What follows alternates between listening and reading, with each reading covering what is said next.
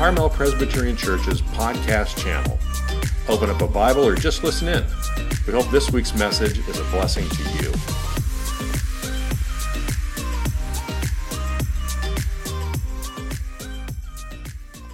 Good morning, everybody. Uh, it's a great day to gather. Uh, not just a beautiful day, um, but as we prepare our hearts and minds for the Lord's Supper, um, it's special too, um, because we're reminded um, that this life that we live is not about us. And again, the reminder again and again and again it's about Jesus, this promised one who has come. He's coming again, who made you, created you, is ready to welcome you back home. But until that time, our job on this planet is to keep pointing to Him, the promised one. And so get ready.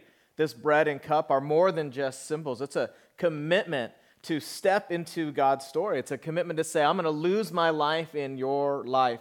So we've been talking the last six, last four weeks as we go to six week series, the drama of Scripture. The Bible as a story in six acts is what we're trying to do.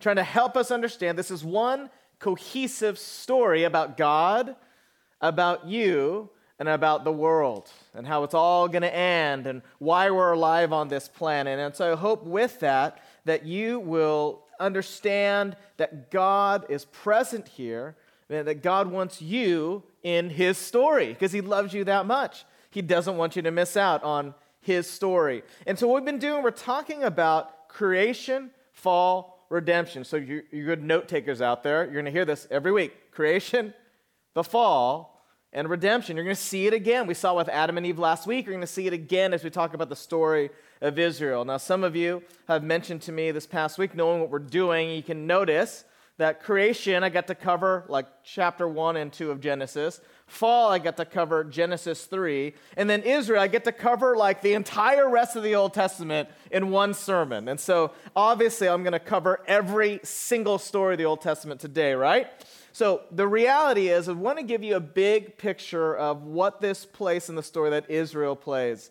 Because guess what? We inherit part of that story of Israel as the church. And we're going to talk about that, what that means. And so, as we're talking about creation, fall, and redemption, what we want to see is how God has not given up on humanity. God has not given up on you. God, when He looks at the brokenness of this world, the brokenness of our system, the brokenness of young people being more depressed and suicidal than ever, God has not given up because He's placed you on this planet to be a light. That one person might be changed because of you. God in you, helping to save a life. There are people when I was some of our friends right here are teenagers. There were people that God sent in my life that saved my life. Now, they don't even know they saved my life. But because they were connected with God, because they were open to being in God's story, they naturally did things that helped save my life. And you could be a part of that to someone else's life if you'll step into God's story. If you, if you won't forget that you are on this planet not for yourself, but for Him, because He wants you to have the greatest joy possible. God wants to maximize your joy. And the only way to do that is to decenter yourself and to land in God's story. And so God hasn't given up on humanity, even though they've turned away. Adam and Eve, remember from last week, Genesis 3, they're banished from the garden. God chooses, though, after that, a certain line of people. It's referenced here in Exodus 32 Abraham, Isaac, Jacob. Exodus 32 mentions Israel. These are people, a lineage, a specific family that God says, I choose you, and through you a great nation will arise that will be a blessing to the entire world. That through this family, not only will you have kids and babies and land, you are going to bring salvation to the entire planet. No pressure, okay? Through you, your one family, will come a nation that will bless the entire human population. Okay? But what happens? These very people get enslaved in Egypt. This is a problem. It looks like God's people won't survive. And then Moses shows up. Oh, hope again. When all looks lost, God provides a person named Moses. And Moses himself is a miracle. He should have been dead. right? Sent down the river, if you remember the story, and should have been dead, but God, again, has not given up. He will fulfill his promise. And then it looks like things have gone wrong again. They're enslaved in Egypt. There's no hope. Moses grows up. Uh, the, the, Pharaoh and the family doesn't know uh, exactly uh, what he's going to do, and he says, I am a Hebrew as well. They escape from Egypt. And what God does, he promises these wandering Israelites, he makes his promise known again. He says, Look, I haven't given up on you. I will never give up on you. And so God reinstitutes, re promises, reminds them again, these wandering Israelites, a special place to live is the promise. It's called the promised land. Okay? Now, if we had GPS back in that day, what should have been a pretty straight shot from Egypt to this promised land end up looking like this, and not just for 40 days, but for 40 years. My goodness. Why? They stopped trusting God. Remember Adam and Eve, their sin? If you heard last week, their sin was eating a piece of fruit. That wasn't the point of my message. The point was that they stopped trusting God. Every time it's about not trusting God, it's saying, I trust my life, living my life better than you can run my life, God. You don't know what it's like living today. You don't know how the pressure's on me, God. I trust myself more than you. They stopped trusting God. They're wandering through the wilderness, but God still promises them a promised land to Israel. Now, I'm going to quickly mention. Let me first say there's a diversity of opinions amongst Christians and others about interpretations of modern Israel. So let me just say quickly two things. I believe the Bible, what we're studying, points both towards a future for a Jewish Israel and its land, literally, while at the same time, the Christian church also fulfills many of the Old Testament prophecies that are directed to Israel. So, what you're hearing me say as we look at this third act of the play, how God's redemption is initiated through Israel, you're hearing Pastor Tim say the Bible says both. You can argue that the Bible's promises are about a literal Israel, yes, but also figuratively about the church, yes. They're both true. I've spent time in the Middle East with my uh, Israeli Christian friends, and I've spent time in the Middle East with my Palestinian Christian friends. And guess what? They read the same Bible, and they're all working towards peace in the name of the promised one, Jesus, whom they both believe is coming back one day to make all things new. So, amen, as we look around the world to the persecuted church, that we get to share in this communion bread and cup the sufferings around the world and the hope we have in the promised one. This is good news. But we get to be a part and maybe even one thing that you do, maybe even today, one prayer that you pray will matter somewhere across the world. I'm serious about that. Don't underestimate our friends around the world, our Palestinian Christian friends, our Israeli Christian friends, our friends in Africa, our friends in England. We are praying that God use our humble prayer, our mustard seed faith, change a life today, change my life today as well. The Bible points to both about Israel. So now we take a look at verse 15. If you kept your Bibles open, you know I like to jump around a little bit. Exodus 32, verse 15, it says, Then Moses turned and went down from the mountain where, with the two tablets of the testimony in his hand, tablets that were written on both sides, on the front and on the back, they were written. Tablets were the work of God, and the writing was the writing of God engraved on the tablets. And so what we see is that Moses was he disappeared on a mountain and God had given Moses some ground rules for his chosen people. Now I said chosen not perfect, right? Adam and Eve he chose, but they weren't perfect. He chose Abraham, wasn't perfect. Isaac wasn't perfect. Jacob wasn't perfect. Moses wasn't perfect again and again and again. And the wandering Israelites were not perfect. So God says, Let me give you some ground rules. Let me write this down. And so Moses went up to meet Yahweh, the Lord, on the mountaintop. God took two, two big pieces of stone, and on them he carved the Ten Commandments, the Bible says. You can imagine them as 10 special rules for us to obey. And what God was saying was something like this Look, I love you. So let me be clear of some ground rules that's going to bring you a lot of joy. That's what these are. These rules, these boundaries are going to make your life much better. So follow them. I gave them because I love you. I know what's best for you. I know you think you know what's best for you, but trust me, I made you. I knit you in your mother's womb. I knew you before you were born. Trust me, I know you better than you know yourself. Trust me. You're going to want to follow these things. I put you together. I'm your creator. I made you. I'm your redeemer who will pursue you. This is what Moses did with God. But then he comes down from the mountain. Take a look at verse 17. Uh oh, trouble. Joshua heard the noise of the people as they shouted. And he said to Moses, There's noise of war in the camp. But then he said, Well, it's not the sound of shouting for victory or the sound of cry of defeat, but the sound of singing.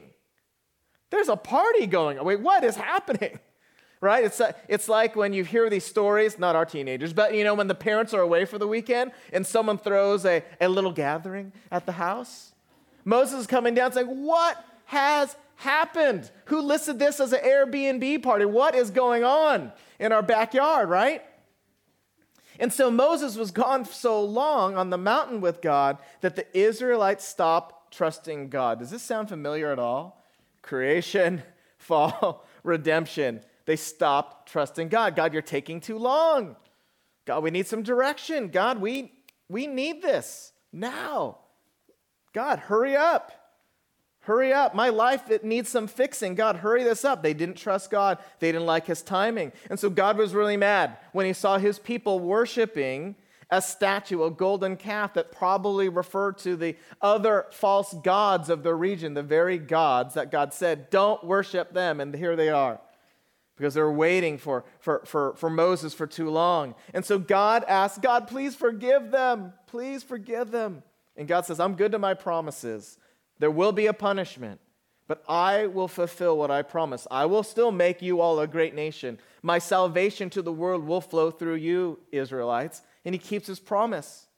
Moses cried out to Aaron, Trust only God. Don't go back to, to what our ancestors did in the garden and stop trusting and stop trusting God and start trusting yourselves over what God says.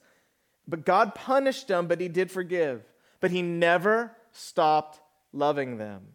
I don't know what kind of parent or parents you've had in your life, and maybe the kind of punishment or discipline or rules that you have received have not been healthy. And sometimes it's hard to imagine that any form of discipline or boundaries or rules are good. But I'm telling you, you have a God who has never stopped loving you, regardless what kind of human mom or dad or grandparent you had. And that those are real pains in our lives, right? God is a perfect parent who will keep loving you to the end. Again and again and again, he'll keep pursuing you. He never stopped loving them, He's never stopped loving you, regardless of what you do. And so, God, these imperfect Israelites, He told them to keep walking towards His promised land. That's what God promised. Even though you messed up, I've not stopped loving you. Even though you messed up, you're still going to go to the promised land. I'm still going to use you to bring salvation to the whole planet. Now, what we're going to see here as God chooses Israel, that throughout the Old Testament, you're going to see these images of Jesus come up again and again and again. You remember Genesis 1 and 2 last week? Genesis 1, we talked about how God spoke creation into existence. And I said that's God's word. That's the Logos from John chapter 1. Jesus was there at creation, He was there making you. He was there creating our solar system and all that we can see and not see. Jesus, the creator, he's at creation. Jesus is also the offspring that God prophesied who will crush the head of the serpent. That's Jesus. That was Genesis 3. The ark of salvation that we see mentioned in the Old Testament, the substitutionary sacrifice provided for God for Abraham, Abraham and Isaac. That's Jesus. And so you can see Jesus when you open up the Old Testament page after page after page. Jesus, the promised one, is everywhere if you're looking for him. And so, what God does, he reminds Israel that one day the promised land that he promises will pale in comparison to the promised one. It's not all about getting the land, it's about getting the person, the Messiah, getting him in your life, saying yes to the promised one. It's not about getting something from God, it's about receiving the lordship of Jesus in your life. And we never know each week if anyone is here that hasn't yet said yes to following Jesus. We want to keep inviting you, keep inviting you to, to wrestle with us or ask good questions or say, I don't get this whole thing, we would love to sit down and say, let's, let's study this together. Let's pray together to, about inviting Jesus to lead you in your whole life. But you see, the promised land, God reminds Israel, will pale in comparison to the promised one. It's a person, it's a relationship. The Messiah who would accomplish the redemption and salvation that God initiates through Israel, right? Through a specific nation. But it's meant not just for them, it's meant for the entire world. That's what God does in this story, this drama of Scripture, when He chooses Israel. It's salvation plan through Israel for the entire world. And guess what? I'm a recipient. You are too, if, if you're not Jewish. That God uses them to bring us the Messiah Jesus. So, so that's why God chose Israel, to be a blessing, not just to them, but for the whole world. But Israel, we'll see throughout the Old Testament, turns away again and again. Creation, fall, redemption again. They turn away. They don't trust. They say, God, we know how to run our lives better than you. We know how to run our nation better than you. We know how to run our economy better than you. God, we know what we're doing. You don't. We'll keep you in your compartment, God. And we want the golden calf here, and we'll have these other uh, colts over here that we like, and uh, right? Keep God in his compartment. Now, guess what? It sounds a little bit like me when I wake up. I'm going to keep God in my compartment because I love him here in this part of my life, but not over here. I don't want him messing with my marriage. I know how to run my marriage, but I don't want him messing with my parenting. Certainly don't want him messing with my, uh, my economics, my bank account. That's, Lord, I know what I'm doing. So we compartmentalize God, and guess what the Israelites do again and again and again? And just like Adam and Eve, they stop trusting God. They start trusting themselves more than Yahweh, the one who made a covenant promise. He said, If you trust me, you will have joy, you will be blessed. But when things start getting hard, sound familiar? We say, I'm waiting, I've been waiting too long, God. This prayer I've prayed, I've been praying, and you have not answered. So guess what? I'm taking control of my life because you aren't trustworthy, God. Or at least you're not fast enough. Maybe you're nice, but you're not quick, right? And so we say, God, I'm going to be in charge. You see, from Abraham to Moses to the prophets throughout the Old Testament, God had always intended Israel to decenter itself, to not trust itself, but to trust God, and to be a blessing to others, because he says that's a path to joy. That you are made and wired to bless others, to serve others, to make a difference in someone else's life, to make a difference in your schools or in your workplaces. That what you do, that it would matter.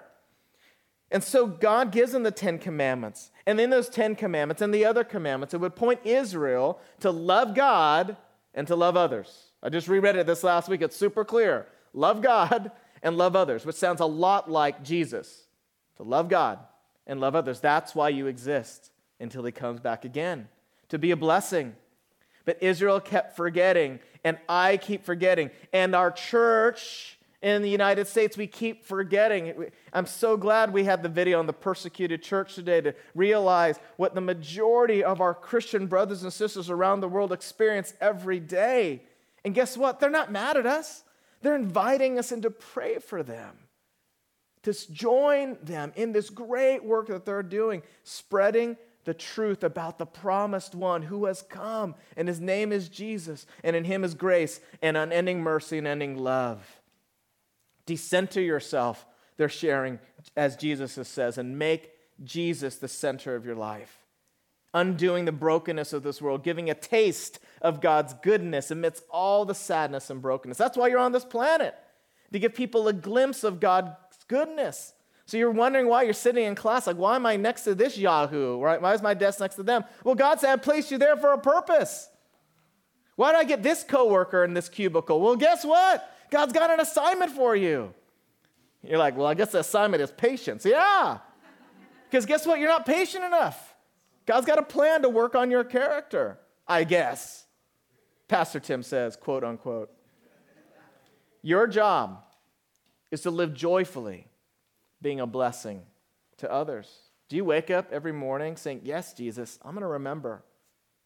Every month, we're trying to remember why we exist broken, hurt, crushed body, poured out blood, grace, hope, joy. That's why we're alive. That's why we wake up every morning.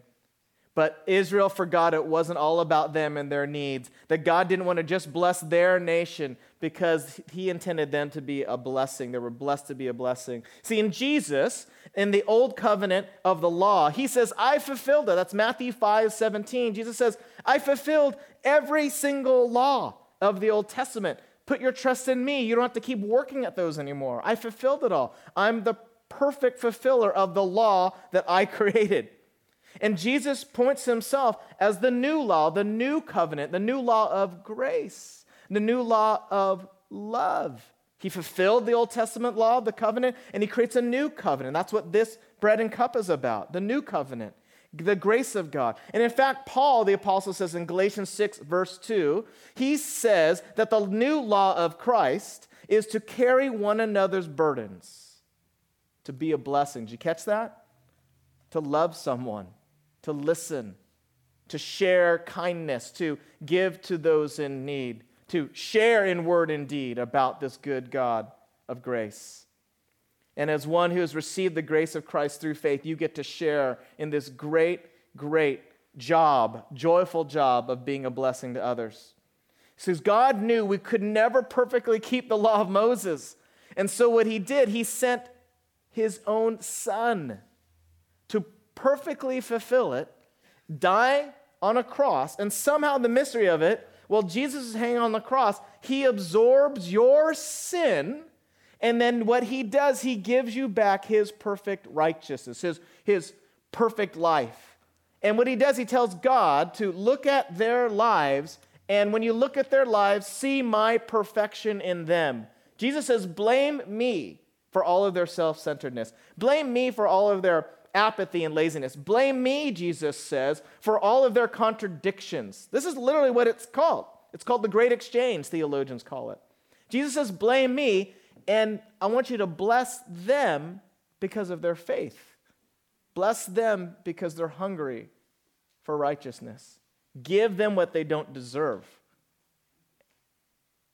And give me, Jesus says, what I don't deserve in their place. That's the great exchange.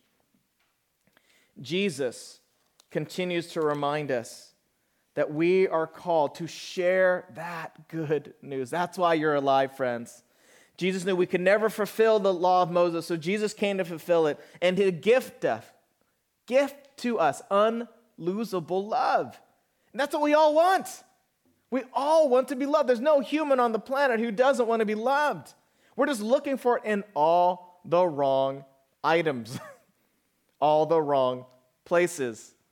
We're looking for in all the wrong downloads. We're looking for it in all the wrong devices. We really are.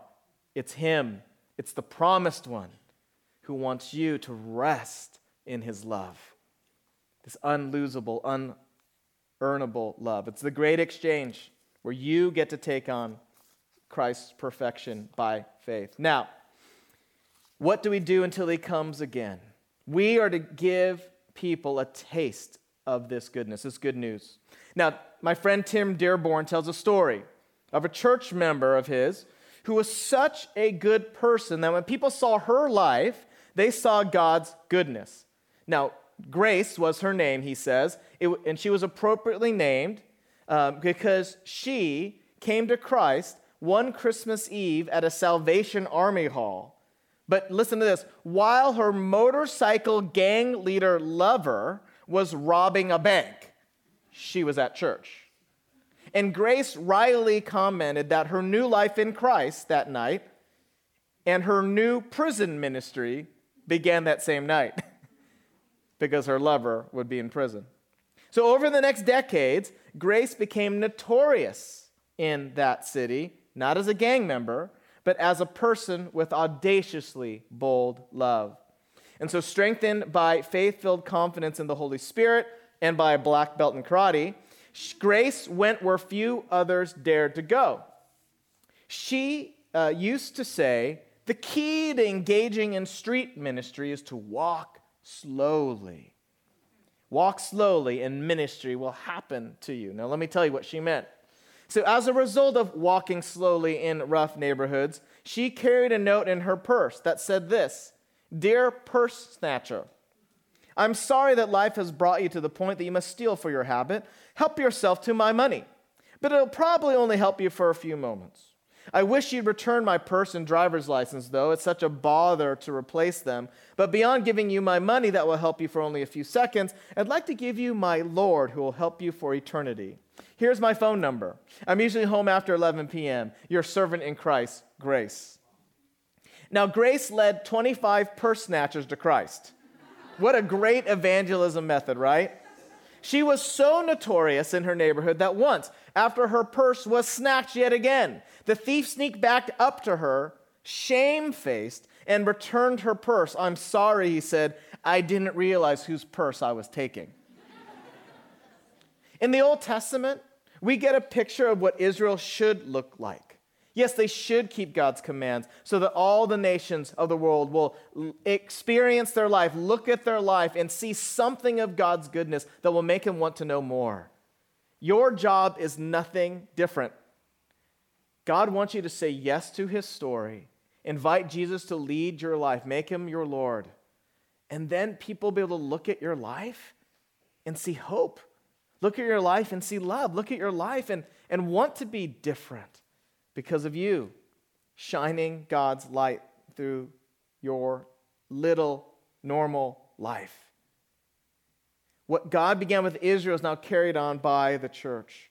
That our lives would attract people not to the promised land, not to a building, not even to a religion, but to the promised one, a person that has changed your life, and you're inviting them to get to know this story. There's a young boy named Joey Johnson. He's nine years old. And he remembers the first time that he learned about children who are suffering around the world. He was uh, cozy in his kind of middle class home with his five year old sister Annie. And they were snuggling up with their mom and they're flipping through the pages of this uh, organization's uh, catalog to learn about ways they could support families that were struggling around the world. And as they're reading about these children who are struggling, about children in very difficult situations, child abuse, even, and not having safe homes, not having education, not having medicine, seeing women being treated poorly, they couldn't get nutritional food or health care. And Joey was quick to answer. He said, I want to help. Now, the thing to keep in mind is that Joey, nine year old, is confined to a wheelchair. He has a rare genetic disorder called mitochondrial disease and it produces a whole range of difficulties, severities. There's no cure. But because Joey, as nine year olds, knows Jesus, he knows he has a love within him that's meant to be shared. And he shares it in his neighborhood, but he was compelled to share it with those in need that he didn't know had these needs. Because he says, I know how it feels to be helpless, how to be powerless. Joey knows what it's like to feel like an outsider, to feel forgotten. And see, our Jesus, the King, doesn't want us to forget that brokenness inside you, that sadness, that, that, that loneliness inside. God actually wants you to remember that. So you say, oh, I'm supposed to use my pain for a purpose. You mean my loneliness has a meaning? My sadness could be a ministry? Yes. Because Jesus wants to meet you in your sadness, in your loneliness, in your confusion, and then you get to share with other people. Let me tell you, someone I found, someone I found who's given me the peace and the love and the hope and the joy that we've all been looking for. You see, Joey didn't want other kids to not be able to achieve their goals and dreams. He knows his own sadness, his own loneliness. And for all of us here today, we can know that our pains can have a purpose our dreams can have direction. That your brokenness could be a platform for ministry because you know why you're alive? To give a glimpse of God's goodness until He comes again. It's not about the promised land, it's about a promised one in you, sharing the life of Christ to others. Most of us aren't called to lead 25 purse snatchers to Christ. Maybe you're not called like Joey does to raise $1,000 in his wheelchair doing triathlons and stuff like that to bring the plight of children and women around the world to people's eyes. But you're called to do something because there's this great feast that the Bible refers to at the end of all time that we'll be invited into with the promised one, Jesus. And your job, I said last week, I'll remind you again, is to hand out appetizers in your life that make people want more. Say, well, that's good. That tastes good. I want to know more. What, what's the thing to come? You are the appetizer. Your love, your grace, your hope, your fun, your creativity is the appetizer that makes people say, I want to know more about this person that you've given your life to. That's our job until Jesus comes back. And in my prayer is that we won't get distracted like Israel, that we won't get distracted like a lot of us in the church are, focusing on our own agendas, right? And we would remember to be a blessing to others, that we're put on this planet to share the love and the hope and the grace of God in word, in deed, in actions, in practical ways through your life, handing out appetizers, pointing to the great feast that is yet to come. As we come to the table this morning, I want to remind you that this is a table of the Lord. It's a table of the King. And remind you as well that this bread and this cup are not just symbols, but are very real holy elements by the power of the Holy Spirit. That as you eat the bread and you drink from this cup, that you would have a sense of God's grace. And you don't have to earn His grace. This doesn't make you saved. But because you're saved, because you're loved, you're invited to this table of the Lord. I'm going to pray for us, and then we're going to invite you to the Lord's Supper. Lord Jesus, thank you so much. You are the promised one. And we can see you at every page of the Old Testament and coming into the New Testament. Lord, the story, it's true. You've never given up on us. And you took on our shame, our sin, and in the great exchange gave us your righteousness, our, your goodness becomes ours. Lord, how does this work? We don't get it, but we say thank you. We come to this table today. We come to the bread and the cup in this room today, grateful for your love that we can never lose because we never earned it.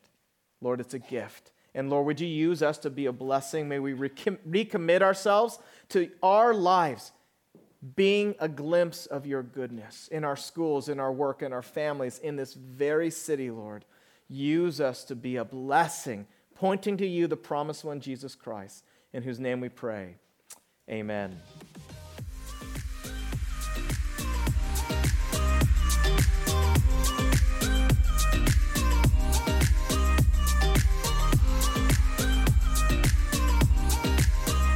Thank you for listening. For more information about Carmel Presbyterian Church, visit our website at www.carmelpres.org or any of our social media pages. Have a blessed rest of your week.